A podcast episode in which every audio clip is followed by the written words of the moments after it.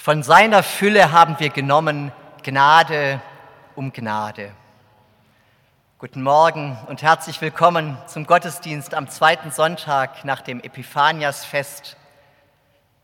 Wir werden heute an diesem Sonntag hineingeführt in die erste Zeichenhandlung Jesu, das sogenannte Weinwunder. Wasser wird zu Wein. Und diese Zeichenhandlung führt uns hinein in das Zentrum der Theologie des Johannes. Johannes will den Glauben wecken an den, der gekommen ist, Wasser in Wein zu wandeln, Tod zum Leben und uns hineinzuführen in die Fülle des Lebens, in das Fest der Auferstehung. Und es ist mein Wunsch für diesen Sonntag, für diesen Gottesdienst jetzt, dass etwas spürbar wird von dem, was Johannes wichtig ist, dass wir erfahren, neues Leben ist möglich, neues Leben, das Christus schenkt und dass dies spürbar werden möge, jetzt in dieser Stunde. So feiern wir diesen Gottesdienst im Namen des Vaters und des Sohnes und des Heiligen Geistes. Amen.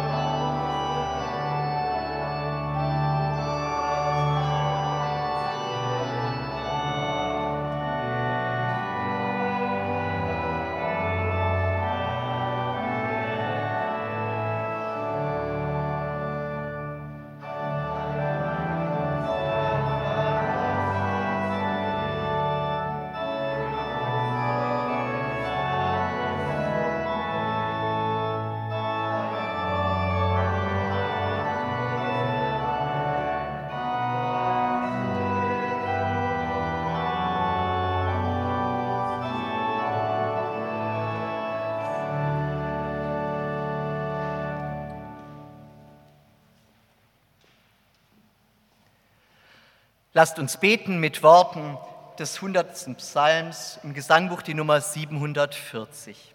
Wir sprechen im Wechsel. Jauchzet dem Herrn alle Welt, dienet dem Herrn mit Freuden.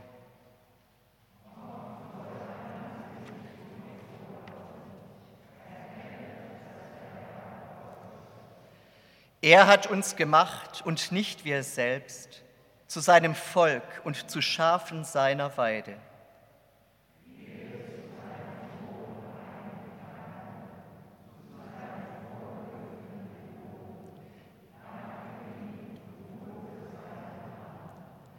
Denn der Herr ist freundlich und seine Gnade währet ewig und seine Wahrheit für und für. Ehre sei dem Vater und dem Sohn und dem Heiligen Geist, wie es war im Anfang, jetzt und immer da und von Ewigkeit zu Ewigkeit. Amen.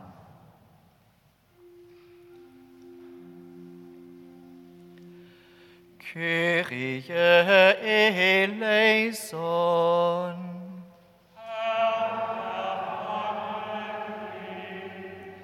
Christe eleison.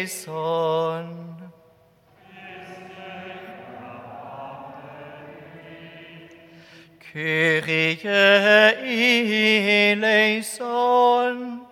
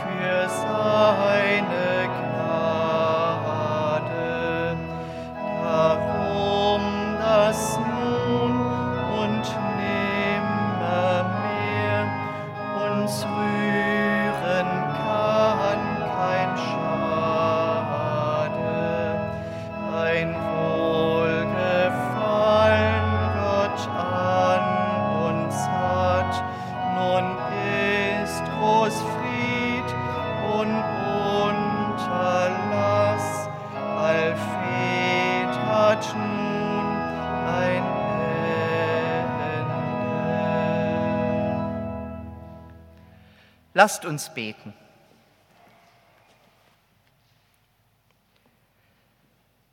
Lieber himmlischer Vater, durch Jesus Christus, unseren Herrn, mach du gut, was wir Menschen nicht gut machen. Auch diesen Gottesdienst in seiner ganzen Unvollkommenheit. Auch die vielen Feiern, denen wir mit Verstand und Unverstand entgegengehen. Du kannst ja Wasser in Wein verwandeln und Enttäuschung in Freude.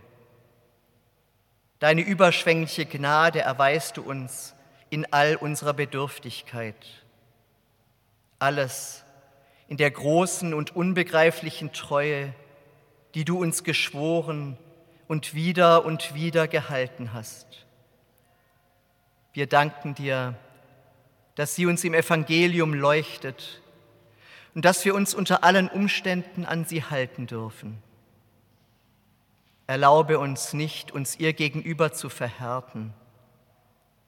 Erwecke uns immer wieder aus der Müdigkeit unserer Tage, aus den bösen Träumen unserer frommen und unfrommen Wünsche und Begierden. Werde nicht müde, unter uns die Zeichen deines Reiches zu tun. Rette die immer wieder bedrohte Freude vor Enttäuschung und Erschöpfung. Wir danken dir, dass wir am Tisch deiner Gnade deine Gäste sein dürfen.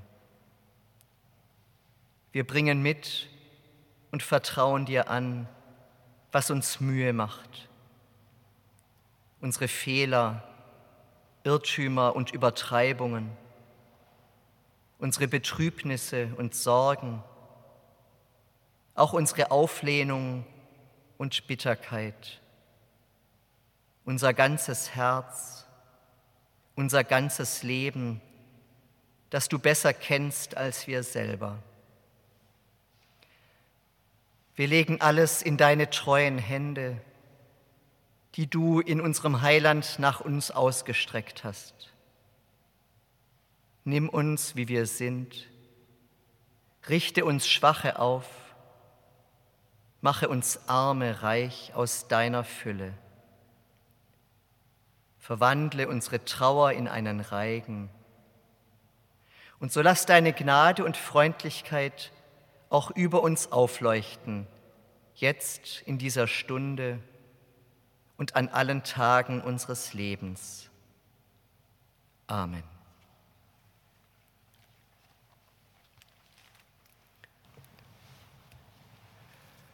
Das Evangelium für den heutigen Sonntag steht bei Johannes im zweiten Kapitel.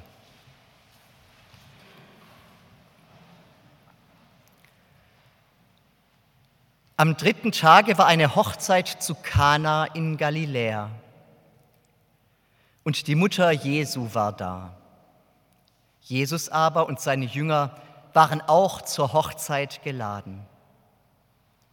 Und als der Wein ausging, spricht die Mutter Jesu zu ihm, Sie haben keinen Wein mehr. Jesus spricht zu ihr, Was habe ich mit dir zu schaffen, Frau? Meine Stunde ist noch nicht gekommen.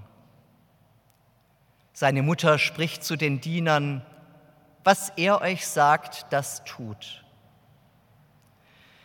Es standen aber dort sechs steinerne Wasserkrüge für die Reinigung nach jüdischer Sitte.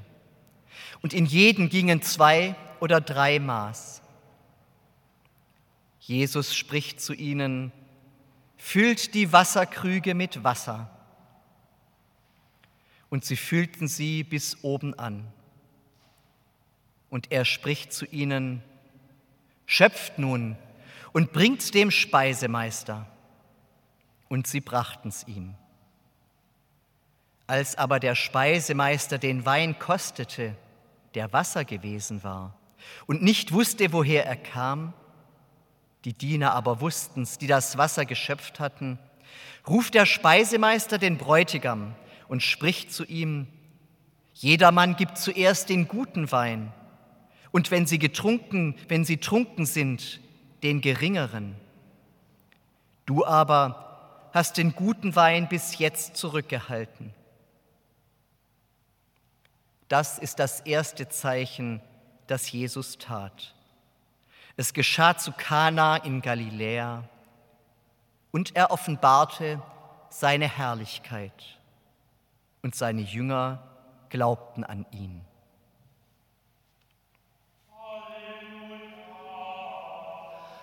Halleluja, Halleluja, Halleluja. Halleluja,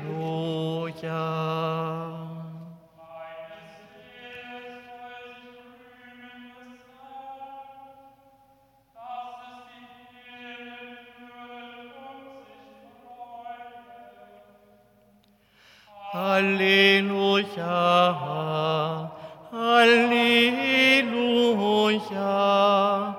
Halleluja.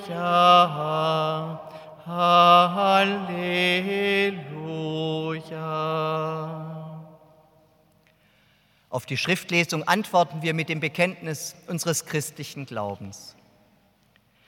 Ich glaube an Gott, den Vater, den Allmächtigen, den Schöpfer des Himmels und der Erde, und an Jesus Christus, seinen eingeborenen Sohn, unseren Herrn, empfangen durch den Heiligen Geist, geboren von der Jungfrau Maria, gelitten unter Pontius Pilatus, gekreuzigt, gestorben und begraben, hinabgestiegen in das Reich des Todes, am dritten Tage auferstanden von den Toten, aufgefahren in den Himmel, er sitzt zur Rechten Gottes, des allmächtigen Vaters.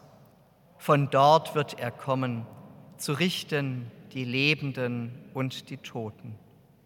Ich glaube an den Heiligen Geist, die heilige christliche Kirche, Gemeinschaft der Heiligen, Vergebung der Sünden, Auferstehung der Toten und das ewige Leben. Amen.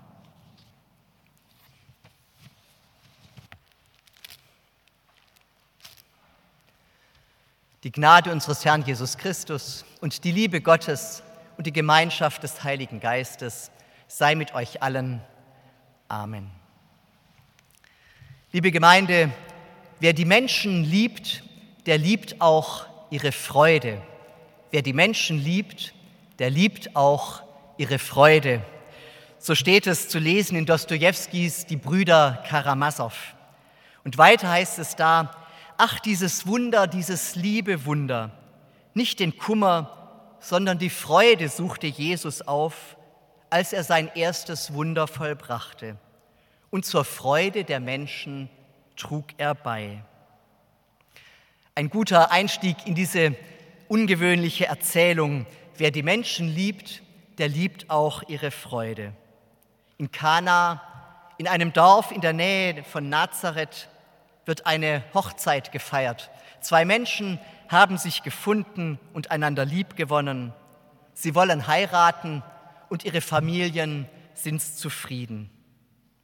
Alle sollen mitfeiern, denn die Hochzeit, die Liebe zweier Menschen ist ein guter Grund, vielleicht der beste Grund, ein großes Fest zu feiern, den besten Grund, den es geben könnte.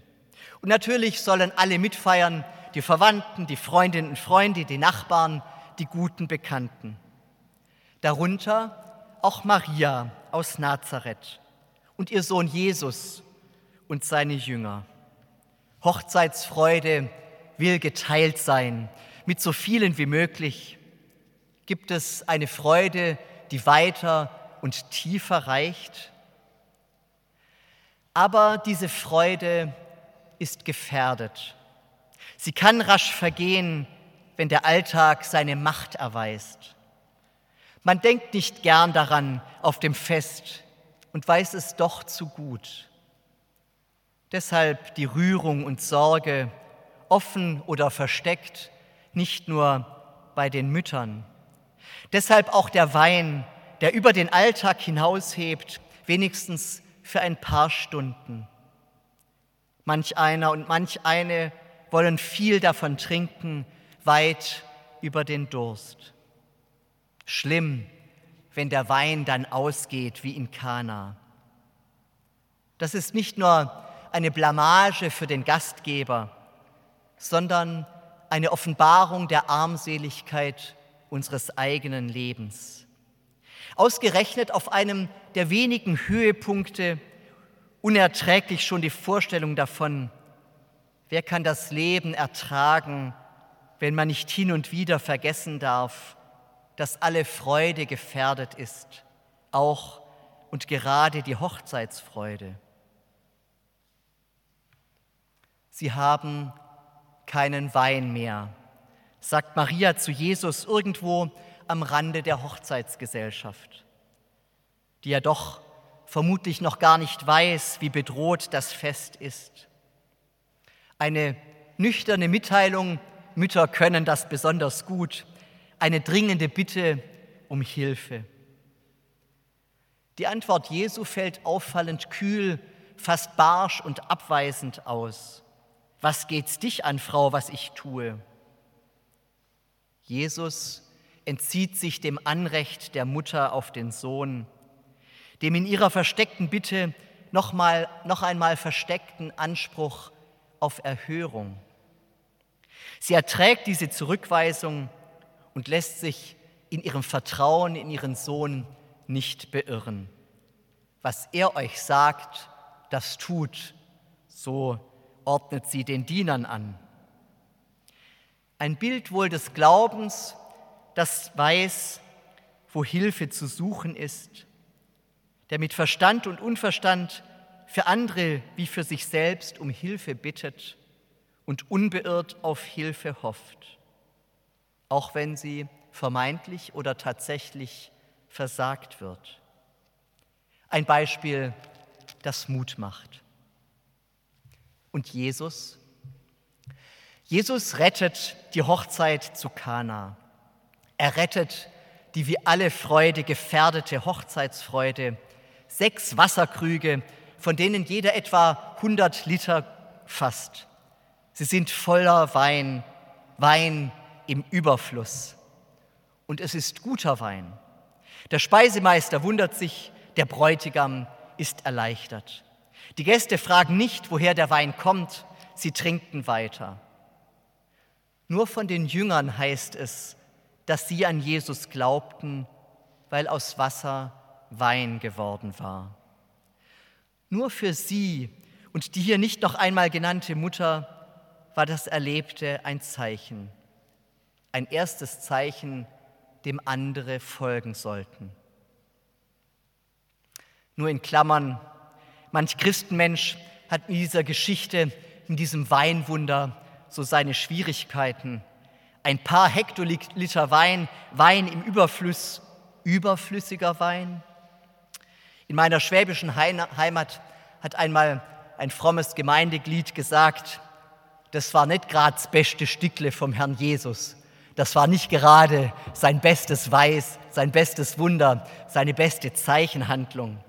Einer, der dem Alkohol kritisch gegenüberstand. Jesu Herrlichkeit also erkennbar in sechs Hektolitern gutem Wein. Wie gesagt, wir haben vielleicht auch unsere Schwierigkeiten mit diesem ersten Zeichen Jesu. Aber wenn die Erzählung uns irritiert, ob es nicht auch daran liegen könnte, dass sie nicht in das Bild passt, das wir so gemeinhin von Jesus haben. Sie kennen ja wahrscheinlich die wunderbar erhabenen Christusdarstellungen auf den Ikonen der Orthodoxie. Der erhabene Christus er strahlt Hoheit und Würde aus, mit großen Augen, die ins Weite blicken. Eine herrscherliche Gestalt auf goldenem Hintergrund, deren Hand keine Faust bildet, sondern die fast scheue Geste des Segnens. Man hat wahrscheinlich Mühe, sich so einen Christus auf der Hochzeit zu Kana vorzustellen. Und doch, ich bemühe meine Fantasie und denke mir, wie dieser Christus aus der erhabenen goldenen Ikone heraustritt und sich unter die lärmende und feiernde Hochzeitsgesellschaft mischt. Gespannt verfolge ich ihn. Werden die Gäste stumm und scheu auf die Seite rücken?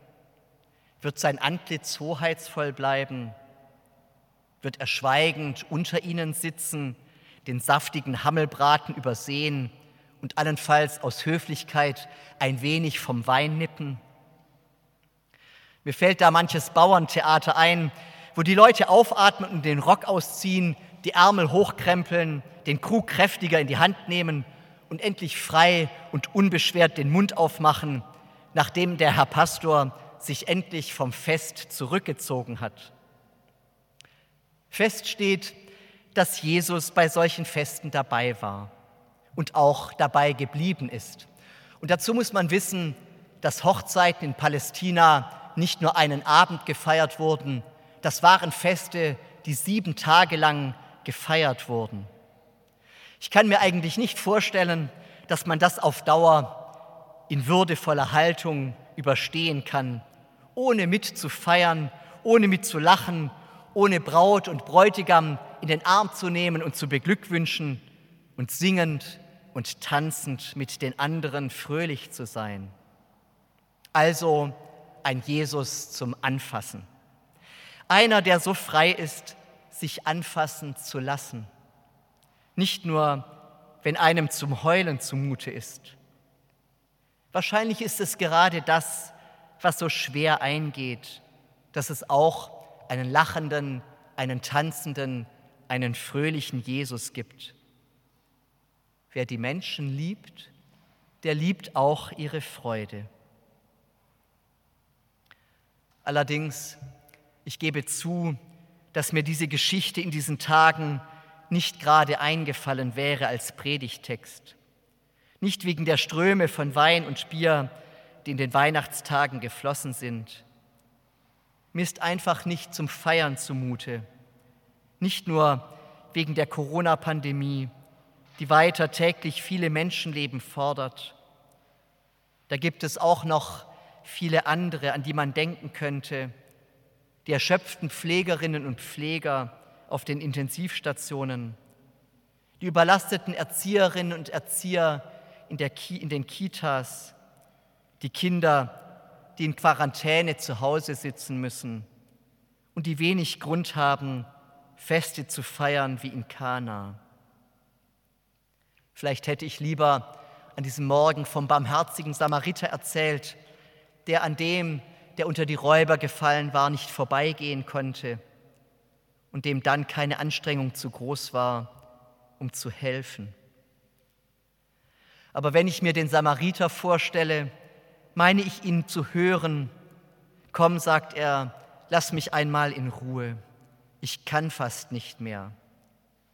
Weißt du eigentlich, wie das ist, wenn einem einmal die Augen aufgegangen sind und du nicht mehr unbeschwert in den Tag hinein leben kannst? Du siehst da nicht nur den da liegen, du siehst auch den Nächsten und den Übernächsten.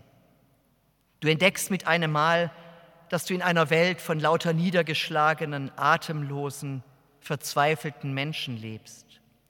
Überall, wo du hinblickst, siehst du sie und auch nachts schreckst du auf und denkst daran. Verstehst du, dass man irgendwann einmal das alles nicht mehr verkraften kann? Ich brauche selbst jemanden, der mir hilft. Er muss mir meine Freude retten, mein Ja zum Leben, die Lust, jeden Tag wieder neu anzufangen. Offenbar geht es nicht nur einem Menschen so. Es ist, als ob bei vielen von uns der Vorrat an Wein zu Ende geht, der Schatz an Freude und Hoffnung auf ein Leben, das diesen Namen verdient. Und dann ist diese Geschichte von der Hochzeit zu Kana doch gut. Da wird mir von einem erzählt, der zu mir sagt, komm her und leg ab, was dich niederdrückt. Hier, nimm und trink, ich schenke dir voll ein. Es ist genug da, mehr als genug. Es reicht auch für dich. Ich bin genug für dich. Trink, ich bin der gute Wein. Ich bin die Freude, die Gott dir gibt, die Hoffnung, dass alles menschliche Leben einen Sinn hat. Niemand soll sie dir nehmen, leben sollst du. Ich muss sagen, je mehr ich mich in Gedanken bei dieser Hochzeit in Kana aufhalte, umso mehr fasziniert mich dieser Mann in der Mitte der Feiernden. Dieser Mann, der sich nicht so gut ist, um unsere gefährdete Freude zu retten. Dieser Mann aus Nazareth ist frei. Er kann diese Stunden, ja diese Tage genießen. Er weiß, was Freude ist. Und es, er weiß es wohl auch deshalb, weil er weiß, dass seine Stunde noch nicht gekommen ist, noch nicht. Wir wissen, das Lachen wird ihm vergehen, aber noch kann er sich freuen. Er kann glücklich sein, obwohl der Kelch in seiner Hand bald, sehr bald, schon nicht mehr mit köstlichem Wein, sondern mit galliger Bitternis gefüllt sein wird. Er wird weinen und seinen Vater bitten, dass er ihn nicht mehr austrinken muss, diesen Kelch. Und dann wird er ihn doch ansetzen und bis zur Neige lehren. Und dann wird Gott ihn auferwecken. Wie gut, liebe Freundinnen und Freunde, dass es das gibt. Wie gut, dass es ihn gibt. Und dieses Zeichen von Kana, ein überfließendes, in sechs Steinkrüge gefülltes Jahr zum Leben. Kein berauschendes Jahr, denn es verheißt nicht, dass unsere Weinkeller nie leer, unsere Freude nie mehr getrübt werden könnten. Dafür aber die Gewissheit, dass uns nichts mangeln wird, was immer auf uns zukommt. Wir werden noch immer so viel haben, dass wir ein Fest feiern können, weil Gott zu unserem Leben Ja sagt. Und sei es mit einem Stück trockenen Brot und einem einzigen Schluck Wein. Irenäus, ein Mann aus dem zweiten Jahrhundert, wurde gefragt, ob es denn wirklich notwendig war, den Leuten in Kana so viel Wein zu geben. Ja, sagte er, wir trinken noch heute davon. Amen. Und der Friede Gottes, der höher ist als alle unsere Vernunft, der bewahre euch in Christus Jesus und in der Lebensfreude, die er schenkt. Amen.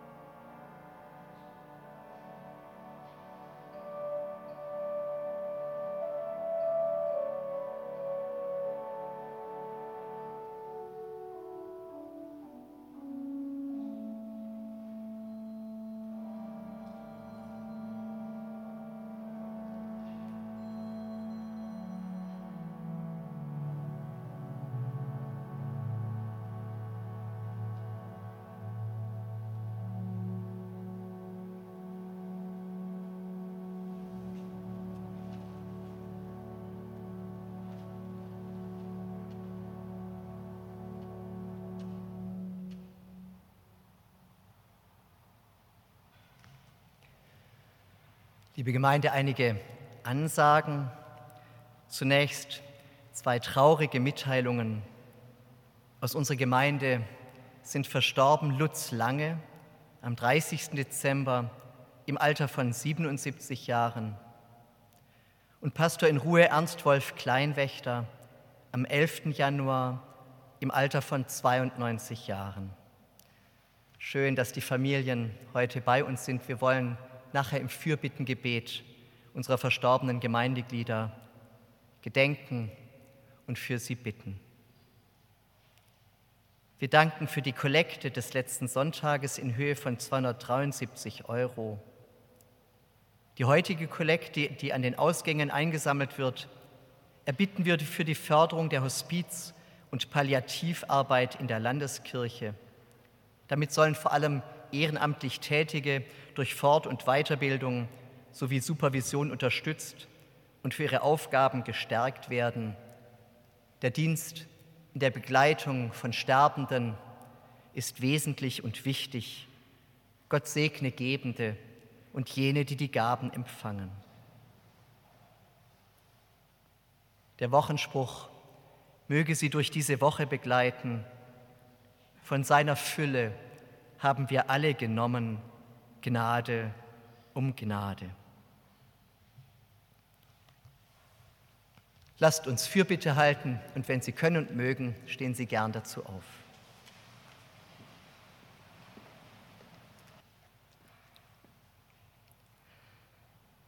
Herr unser Gott, in Jesus Christus, deinem Sohn, hast du dich erniedrigt, um uns unbegreiflich zu erhöhen. Du wurdest arm, um uns reich zu machen. Du hast gelitten und bist gestorben und hast uns eben damit Leben in Fülle geschenkt. Und das, solche ewige Gnade und Barmherzigkeit, ist deine Macht und Majestät als unser Retter und Erlöser, ist die Herrlichkeit, in der wir dich loben und in deren Licht wir in den Tagen, die du uns noch geben willst, leben dürfen. Dafür danken wir dir. Und indem wir danken, kommen wir erst recht zu dir, um dir alles anzuvertrauen, was nach unserem Verständnis schwer und ungelöst und hilfsbedürftig vor unseren Augen ist. Wir bitten dich, gedenke du und erbarme du dich in deiner Gnade jetzt und in Ewigkeit aller, die ohne dich nichts tun können. Erbarme dich deiner Kirche auf Erden in ihrer Zerstreuung und Zertrennung, in ihren Schwachheiten und Irrtümern. Erbarme dich der Enttäuschten und Fernen, der Gottlosen und der an dir Zweifelnden, denen dein Name noch nicht oder noch nicht recht erschienen ist. Erbarme dich der Regierungen und der Völker dieser Erde, ihres ratlosen Suchens nach Friede und Gerechtigkeit, auch all der Verworrenheit in unseren menschlichen Bemühungen um Gesundheit und Frieden. Erbarme dich auch all der Schwierigkeiten in so viel Ehen und Familien. Erbarme dich der Unzähligen, die heute hungern und darben, der vielen Verfolgten und Heimatlosen, der Kranken an Leib und Seele hier und anderwärts, der Einsamen, der Gefangenen und aller anderen von Menschen gestraften. Wir bitten dich, erbarme dich unser aller in der Stunde der Anfechtung und des Todes. Erbarme dich unserer Verstorbenen Lutz Lange und Ernst Wolf Kleinwächter. Herr, gerade weil wir glauben und wissen, dass du überwunden hast und dass mit dir auch wir schon überwunden haben, rufen wir dich an, lass dein Angesicht über uns leuchten. Schenke uns Freude um Freude und sei uns gnädig in Ewigkeit. In einem Moment der Stille sagen wir dir, was uns persönlich auf dem Herzen liegt.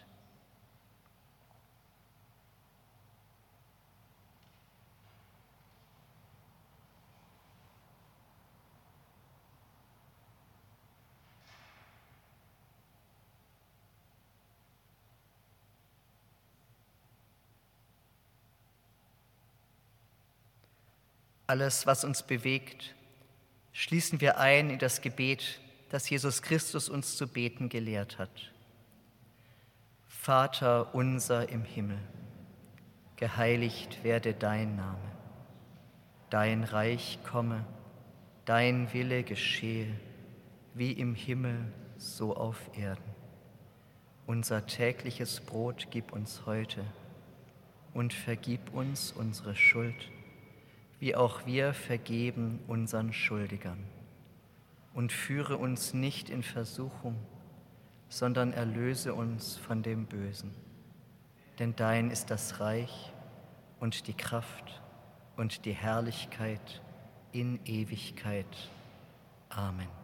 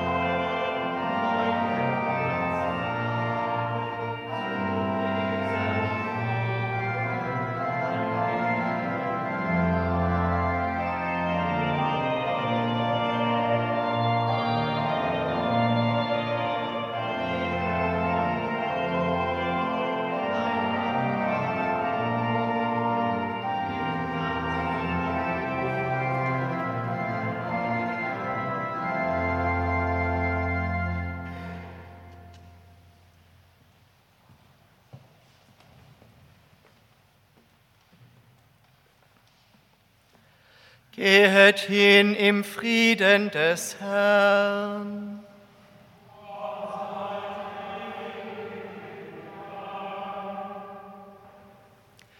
Der Herr segne dich und behüte dich. Der Herr lasse leuchten sein Angesicht über dir und sei dir gnädig. Der Herr erhebe sein Angesicht auf dich und gebe dir Frieden. Amen.